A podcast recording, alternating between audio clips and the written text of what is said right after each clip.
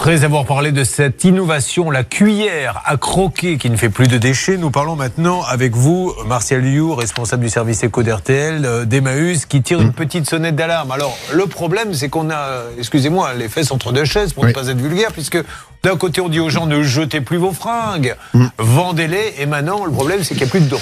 Ben c'est ça. Le problème, c'est euh, Vinted, Le Bon Coin, Vide Dressing, tous ces sites où finalement, c'est très bien, puisque c'est de l'économie circulaire, ça évite de, de jeter, euh, ça évite le, gaspillage, bien sûr. Mais là, euh, jeudi dernier, et c'est assez malin, donc c'est pour ça que je voulais leur donner un coup de pouce et, et un coup de projecteur. Euh, Emmaüs a tiré la sonnette d'alarme, mais de façon intelligente, j'ai envie de dire. Ils ont lancé une campagne en créant un compte pour les réseaux sociaux qui s'appelle Emma comme le prénom, tiré US, et ils sont allés chez Vinted. Ils sont allés sur les sites de, de, revente et de seconde main euh, pour euh, mettre un, slogan qui est un clin d'œil évidemment à celui de Vinted et ils mettent si tu ne le portes plus, donne-le. Il y a pas mal de, personnalités d'ailleurs sur Instagram qui se sont prêtées au jeu avec un t-shirt qui a ce, slogan-là.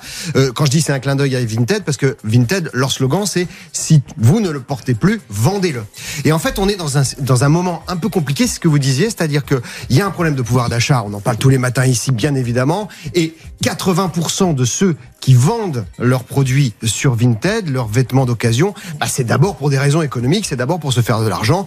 On estime que c'est euh, entre 10 et 30 euros en fonction de ce qu'on vend en moyenne. Et, vous avez euh, comme ça le moyen de, faire un petit peu d'argent, un, petit pécule. Mais de l'autre côté, à l'autre bout, Emmaüs, qui vit des dons de vêtements, se retrouve à récolter 320 000 tonnes d'objets chaque année. Mais il y a 20 ans, ils arrivaient à en revendre 60%. Aujourd'hui, ils n'arrivent plus à en revendre que 40%, notamment du côté des vêtements. C'est-à-dire que là, ils récupèrent euh, des vêtements troués, des vêtements avec des poils de chat, enfin bref, tout ce que l'on ne veut plus et qu'on leur redonne. Mais ils peuvent pas s'en servir, ils ne peuvent rien en faire. Et donc là, ils, ils lancent ce cri d'alarme en disant, écoutez, aidez-nous.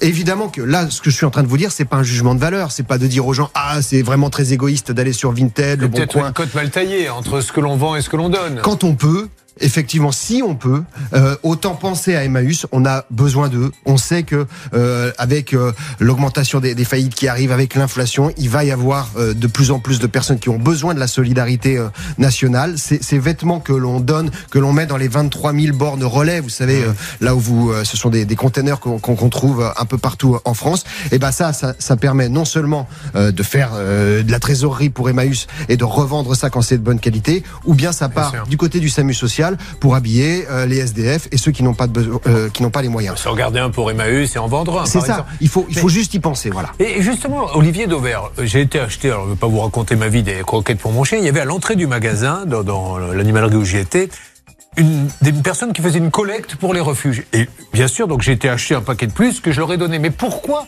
dans les grandes surfaces, il n'y a pas systématiquement à la sortie de la collecte comme ça, ce qui permettrait de prendre une boîte de raviolis, parce qu'on n'y pense pas après, on rentre à la maison, d'aller donner, faire. Et, là, c'est tellement. Alors, il y a deux explications, Julien. La première, c'est qu'il y a déjà des rendez-vous qui existent. Il y a par exemple les restos du cœur. C'était il y a 15 jours. Et puis après, il y a une deuxième chose, c'est qu'il y a beaucoup de, de magasins qui hésitent euh, pour ça parce que c'est une forme de pression que l'on met indirectement sur le consommateur pour qu'il donne. Et il y a des consommateurs qui n'aiment pas ce sentiment de culpabilité que peut naître du fait de ne pas donner quand on vous sollicite. Mais vous voyez... à la sortie du magasin, vous l'avez pas la culpabilité. C'est quand vous êtes à la caisse où là il y a quelqu'un à côté qui vous dit ah vous donnez pas quelque chose là oui. Mais si vous, vous mettez à la sortie, vous les voyez en entrant, vous dites tiens je vais prendre une boîte de sardines, une boîte de raviolis, une mm. boîte de pâtes et vous les mettez. Mais il y aurait beaucoup de gens parce que là je peux vous dire que l'animalerie à chaque fois chacun prenait un petit quelque chose et le donnait. Mm. Voilà. Alors moi, je l'ai donné. Euh, j'ai écouté les, conseils de, Martial. Lui a des voisins qui ont mangé des croquettes pour chez. Mais je vais vous dire, C'est bien d'être solidaire. C'est bien. Et s'il y avait plus de gens comme moi, eh on s'en sortirait peut-être.